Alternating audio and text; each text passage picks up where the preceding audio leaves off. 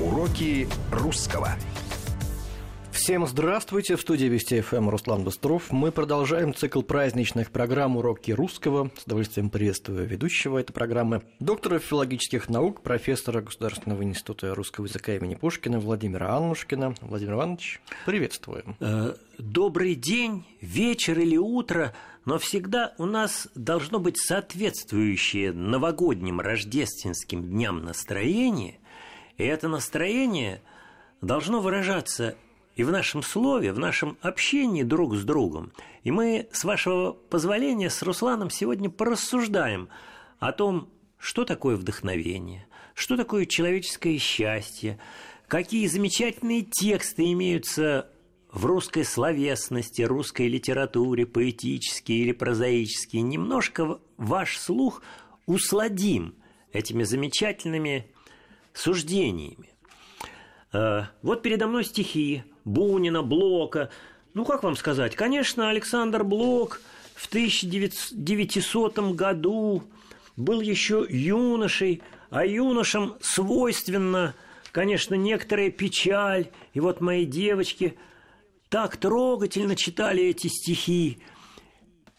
31 декабря 1900 года. И ты, мой юный, мой печальный, уходишь прочь. Привет тебе, привет прощальный шлю в эту ночь. А я все тот же гость усталой земли чужой, Бреду, как путник запоздалый за красотой. Она и блещет, и смеется, а мне одно Боюсь, что в кубке расплеснется мое вино. Бреду за красотой. Вот мы все в этой жизни, конечно, должны стремиться к красоте. Мы тоскуем о красоте, о любви, о взаимопонимании. Как интересно, счастье, когда тебя понимают. И вот мои китайские студентки на занятии школы русского слова мне открыли глаза. Оказывается, эту фразу первым сказал Конфуций. Вы представляете? Счастье – это когда тебя понимают – большое счастье, когда тебя понимают все люди, и ты тоже сам их понимаешь. Поэтому очень многое зависит и от того, как ты воспринимаешь события. И вот здесь, вне всякого сомнения, в душе каждого из нас должно быть вдохновение. И вот когда мы готовим эти праздничные слова для кого-то, добрые слова для кого-то, мы как бы в нашей душе прорабатываем или человека, или все наши жизненные ситуации. Мы настраиваемся на доброе, хорошее, преображающее, дерзновенное и вдохновенное. А что такое вдохновение? Вот на этот счет все время размышляли поэты. Державин писал об этом так.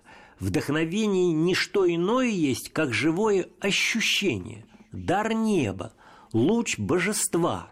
И вот он писал о том, что вдохновение, конечно, происходит вот от этого таинственного какого-то духа, дуновения. Да и само слово «вдохновение», когда вдумываешься э, в структуру слова, как оно построено, какой там корень. Вдох, но вдох – это, безусловно, и вдухновение – кстати, вдохновение, происходящее от греческого слова «эмпноия» – вдыхание, как бы в, мы в себя вдыхаем вот этот э, правильный настрой на бытие.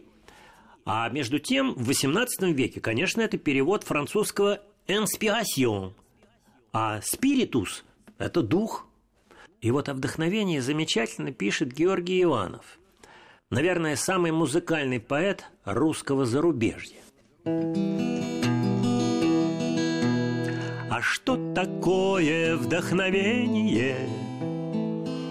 Так неожиданно слегка Сияющее дуновение Божественного ветерка над кипарисом в сонном парке Взмахнет крылами Азраил И Тютчев пишет без помарки Оратор римский говорил, оратор римский говорил. Вот это сияющее дуновение божественного ветерка, мне кажется, должно снисходить на нас в любом случае нашей жизни. Пишете ли вы деловую бумагу? Ее невозможно написать, если мысль здравая, творческая не пришла в ваш разум, и вы не обосновали свою просьбу, свое предложение – Вдохновение – строгое рабочее состояние человека, пишет Константин Георгиевич Паустовский. Вдохновение как первая любовь, когда сердце громко стучит в предчувствии удивительных встреч, невообразимо прекрасных глаз, улыбок и недомолвок.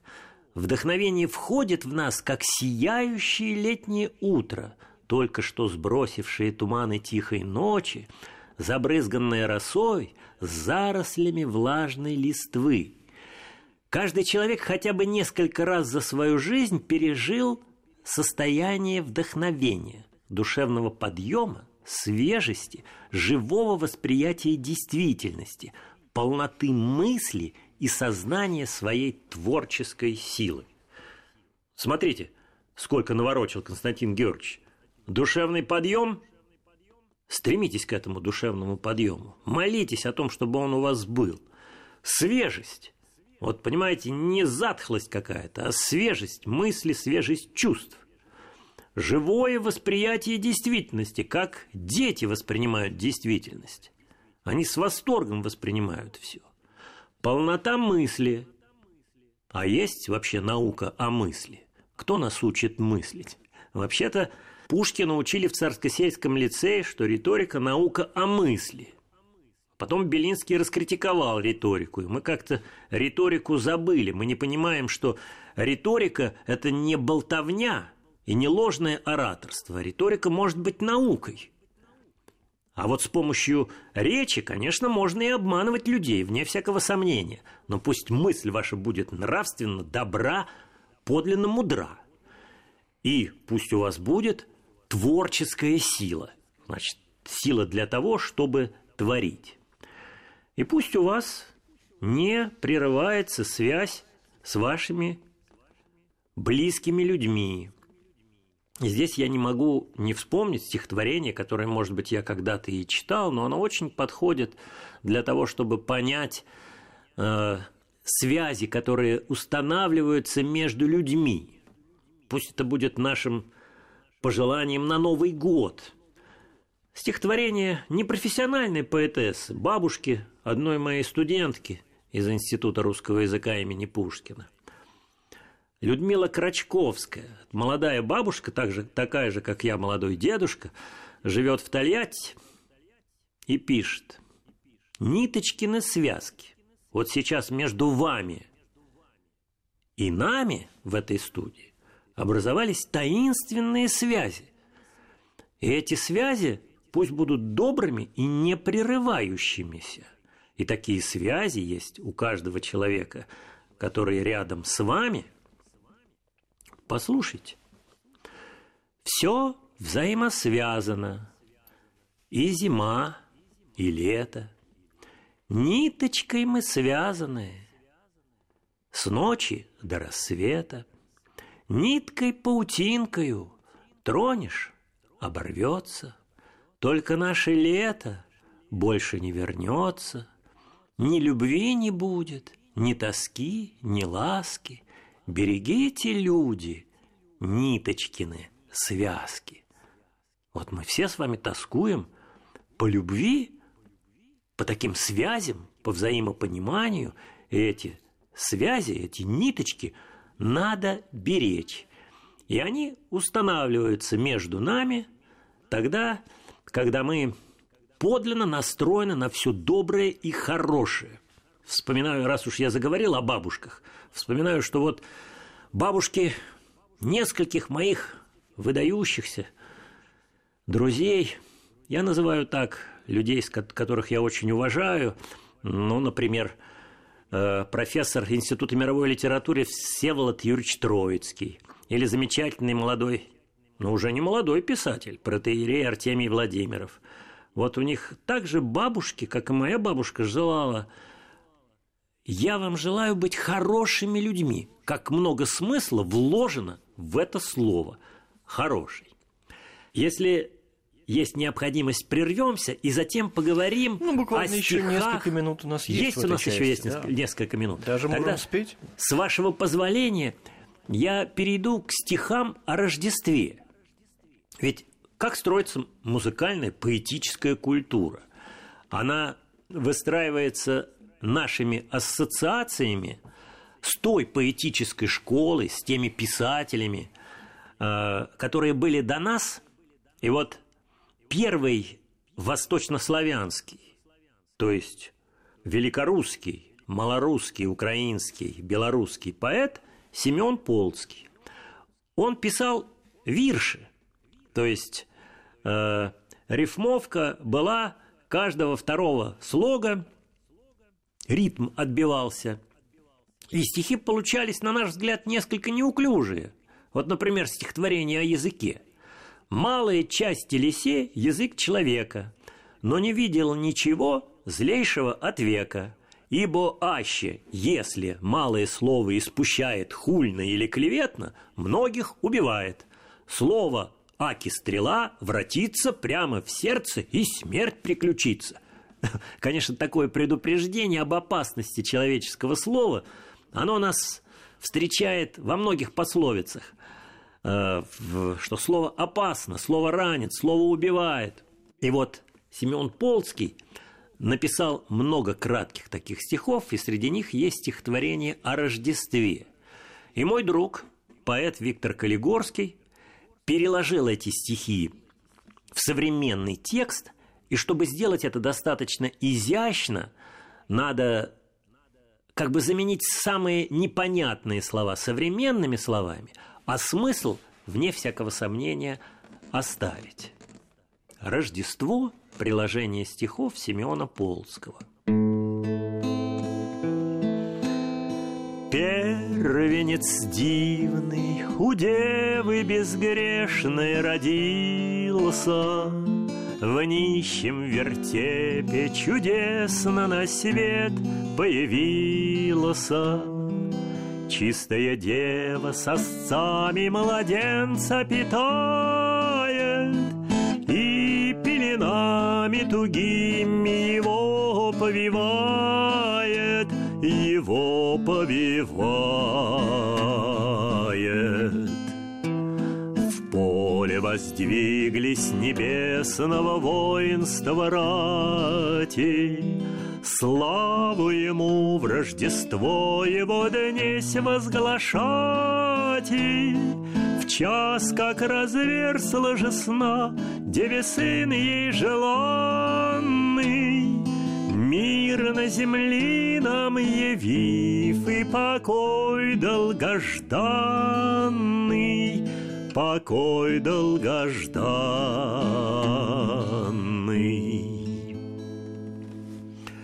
православную молитву «Слава Вышних Богу и на земле мир». Там форма «на земли мир» и в человецах благоволение современный поэт перекладывает в более понятную фразу «Мир на земле нам явив и покой долгожданный».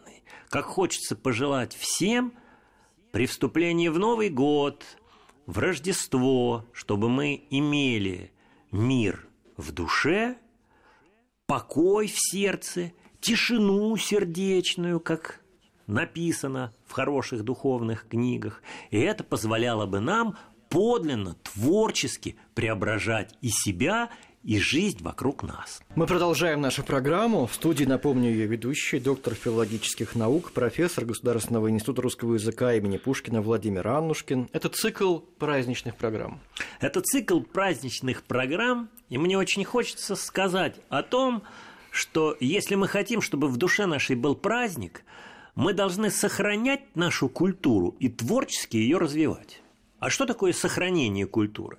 Это значит, ты знаешь, что делали до тебя твои предшественники? Ну, прежде всего, твои кровные родители, потому что вот у всех нас есть э, наши семьи, и в наших семьях, как вам сказать, вот у меня моя бабушка Рязанская была неграмотна, но в 86 лет она устроилась на работу профессором Московского университета, потому что я, первокурсник, возил ее на фольклорный семинар, и она там рассказывала сказки и пела песни. Угу. Вот я эти сказки и песни помню, и помню, как она разговаривала своим рязанским диалектом.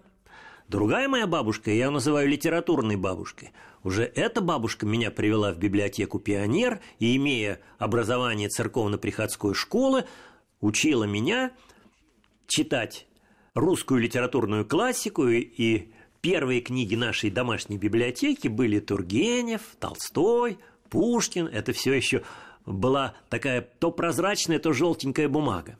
Я об этом вспомнил для того, чтобы все-таки перейти к нашим замечательным поэтам и писателям, которых нам надо переосмыслять внутренне и, возможно, творить вместе с ними. Потому что хороший поэт, конечно, он продолжает традицию, но обязательно он должен иметь собственный образ автора. Но вот я не поэт, но переосмысляя и напитываясь красотой русского слова, все эти стихи начали звучать во мне музыкально. Потому что вот я занимался музыкой с хорошими вокалистами, пел в хоре МГУ, но оставшись в моей словесной филологической специальности, э, вдруг я почувствовал необыкновенную тягу к музыке, являться муза стала мне. И вот что она мне нашептала на стихи Георгия Иванова, и вы почувствуете, как Жорж Иванов, этот выдающийся поэт русского зарубежья, свою судьбу связывает с выдающимися фактами истории жизни человечества, а именно – с рождественской э, легендой, или точнее былью, бегством Марии и Иосифа в Египет с младенцем Христом.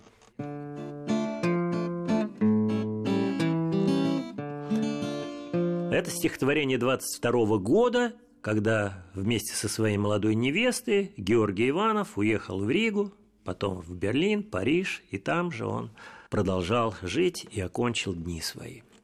Наконец-то повеяла мне золотая свобода, Воздух полный осеннего солнца и ветра и меда. Шелестят вековые деревья пустынного сада, И звенят колокольчики мимо идущего стада. И молочный туман проползает по низкой долине.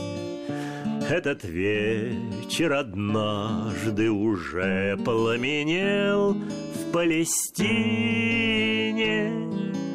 Так же небо синело, и травы дымились сырые.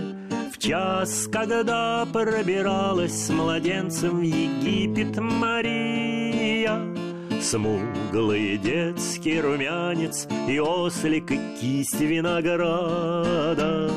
Колокольчики мимо идущего Звякали стада. И на солнце, что гасло павлини Узоры отбросив Любовался глаза прикрывая ладонью Иосиф.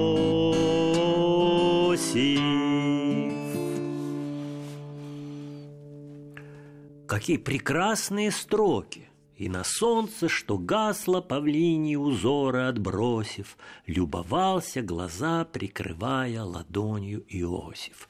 Вот, честно говоря, Э, я брежу очень многими стихами. Вот начинаешь ими бредить, вслушиваешься в красоту русской интонации и понимаешь, что это все музыка. Музыка русского живого слова. А стихи, которые писал Жорж, как называла его жена, а потом вдова Ирина Адоевцева, вернувшаяся в Россию после 64 лет эмиграции. Георгий Иванов вспоминал свою петербургскую жизнь, своего лучшего друга Николая Гумилева и писал так. «Ликование вечной блаженной весны, упоительные соловиные трели и магический блеск средиземной луны головокружительно мне надоели. Даже больше того, и совсем я не здесь, не на юге, а в северной царской столице. Там остался я жить, настоящий, я весь. Эмигрантская быль мне всего только снится, и Берлин, и Париж, и постылая Ницца. Зимний день, Петербург, с Гумилевым вдвоем, вдоль замерзшей Невы, как по берегу леты, мы спокойно, классически просто идем, как попарно когда-то ходили поэты. И вот Георгий Иванов пишет замечательные стихи, обращенные к его подруге и спутнице жизни Ирине Адоевцевой. И вот понимаете, это все воспоминания о Петербурге. Это все свидетельство любви к России. А к советской России, сами понимаете, у Жоржа было отношение неоднозначное, но ведь он писал в посмертном дневнике, если б время остановить, чтобы день увеличился вдвое, перед смертью благословить всех живущих и все живое, и у тех, кто обидел меня, попросить смиренно прощения, чтобы вспыхнуло пламя огня, милосердия и очищения. Гениальные строки. Бесспорно. В студии доктора филологических наук, профессор Государственного института русского языка имени Пушкина Владимир Анушкин. С гитарой. Да, с гитарой, потому что мне очень хочется, чтобы вы услышали красоту русского поэтического слова и, может быть, Многие впервые познакомились с творчеством этого замечательного поэта русского зарубежья Георгия Иванова. Вот какие стихи он обращал к Ирине Адоевцевой, вспоминая Петербург. Распыленный миллионом мельчайших частиц В ледяном безвоздушном бездушном эфире, Где ни солнца, ни звезд, ни деревьев, ни птиц. Я вернусь отражением в потерянном мире. И тогда в романтическом летнем саду В голубой белизне петербургского мая. По пустынным аллеям неслышно пройду. Драгоценные плечи твои обнимая. Драгоценные плечи твои обнимая Нет на свете даже дорогих могил Может быть и были, только я забыл. Нету Петербурга, Киева, Москвы. Может быть, и были, да забыл, увы. Ни границ не знаю, ни морей, ни рек. Знаю, там остался русский человек. Русский он по сердцу, русский по уму. Если с ним я встречусь, я его пойму.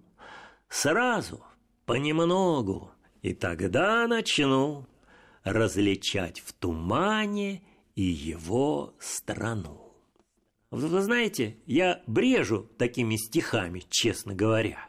Потому что, несмотря на весь их драматизм, а подчас и трагизм, ты наслаждаешься красотой русского языка.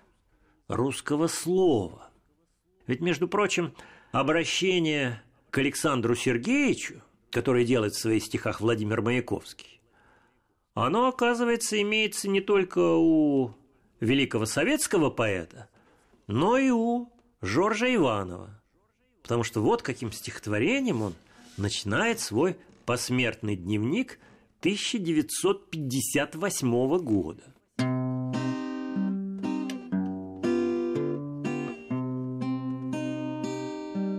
Александр Сергеевич, я вас скучаю, с вами посидеть бы, с вами выпить чаю. Вы бы говорили, я б, развесив уши, Слушала бы да слушал, слушала бы да слушал. Вы мне все роднее, вы мне все дороже. Александр Сергеевич, вам пришлось ведь тоже захлебнуться горем, злиться, презирать. Вам пришлось ведь тоже трудно умирать. И вот этим стихотворением Георгий Иванов начинает свой посмертный дневник, в котором есть замечательные строки о том, как он мечтает «И буду я прославлен и богат своей страны, любимейший поэт». Вздор, ерунда, ведь я давно уже отпет. К чему надеяться, о чем мечтать? Я даже не могу с кровати встать. И вот последнее стихотворение этого сборника, посвященное и обращенное к Ирине Адоевцевой, и О, звучит так. И оно как бы должно венчать книгу, но, может быть, не нашу передачу, если хватит времени. Поговори со мной еще немного, Не засыпай до утренней зари. Уже кончается моя дорога, О, говори со мною, говори, Пускай прелестных звуков столкновение — Картавый легкий голос твой Преобразят стихотворение. Последнее написанное мной Последнее написанное мной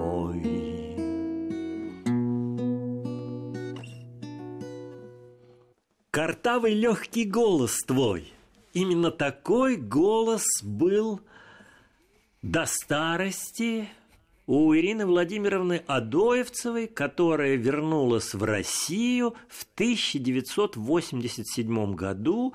Я имел счастье с нею быть знакомым, ей петь все эти песни, а Ирина Владимировна, несмотря на ее преклонный, почти 90-летний возраст, была замечательной рассказчицей, и она рассказывала и о Николае Гумилеве, и о Жорже, и о всех или многих поэтах Серебряного века, а помогла ей вернуться в Россию Анна Колоницкая, вот такая э, журналистка, безумно влюбленная в поэзию Серебряного века.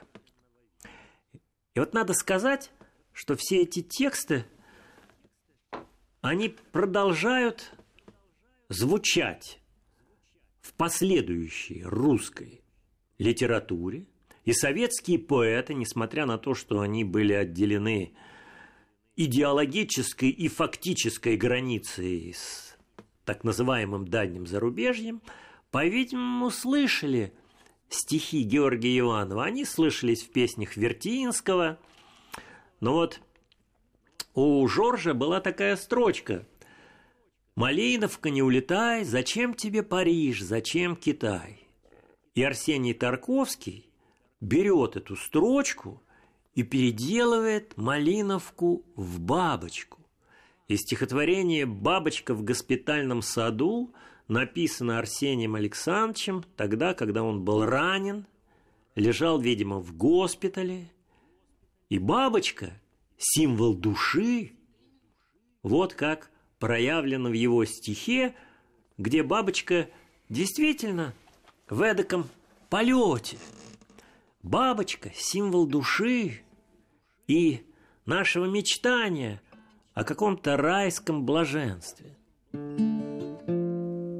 Из тени в свет, перелетая она сама, и тени свет, где родилась, она такая почти лишенная примет. Она летает, приседая, она должно быть из Китая. Здесь на нее похожих нет Она из тех забытых лет Где капля малая лазори Как море синее во взоре она клянется навсегда, не держит слова никогда. Она едва до двух считает, не понимает ничего. Из целой азбуки читает две гласных буквы А-О, а имя бабочки рисунок Нельзя произнести его И для чего ей быть в покое Она как зеркальце простое Пожалуйста, не улетай, о госпожа моя в Китай, Не надо нищий Китая из тени в свет перелетая. Душа, зачем тебе Китай, о госпожа моя цветная, пожалуйста, не улетай, о госпожа моя цветная, пожалуйста, не улетай. Вот так метафорически – выражена наша мечта о счастье. Душа, зачем тебе Китай? Что такое Китай в этом стихотворении? Какое-то представление о некой блаженной стране, в которой устремляется душа. И это стремление к бессмертному человеческому счастью, оно, конечно, имеется в стихах очень многих советских поэтов. И вот эта связь несмотря на разделенность границ, она, вне всякого сомнения, существовала. Вот смотрите, 30-е годы, эти трудные годы для русской эмиграции, о которой еще можно много говорить и сделать десяток радиопередач, она существовала в одном временном пространстве с советскими замечательными поэтами. Мне хочется сегодняшнюю нашу передачу закончить песней – о бессмертном человеческом счастье утренняя песня Николая Алексеевича Заболоцкого. Это 1932 год, когда нам кажется, что многие люди жили трудно, в тоске, в пессимизме. Нет. Вот это была сложная ситуация. Трудности не мешали людям мечтать о бессмертном человеческом счастье. Владимир Иванович, я знаете, что предлагать? Так у нас время практически вышло. Эту песню мы споем обязательно в одной из наших следующих передач. Пусть это будет некая интрига. Пусть будет интрига. И еще одним поводом э, вновь и вновь ждать встречи с вами. Спасибо вам большое. Спасибо. За, за этот прекрасный музыкальный эфир. Это была музыка Владимира Ивановича, если кто не знает, написанная им на известные стихи. Доктор Спасибо. филологических наук, профессор Государственного института русского языка имени Пушкина Владимир Анушкин. Уроки русского.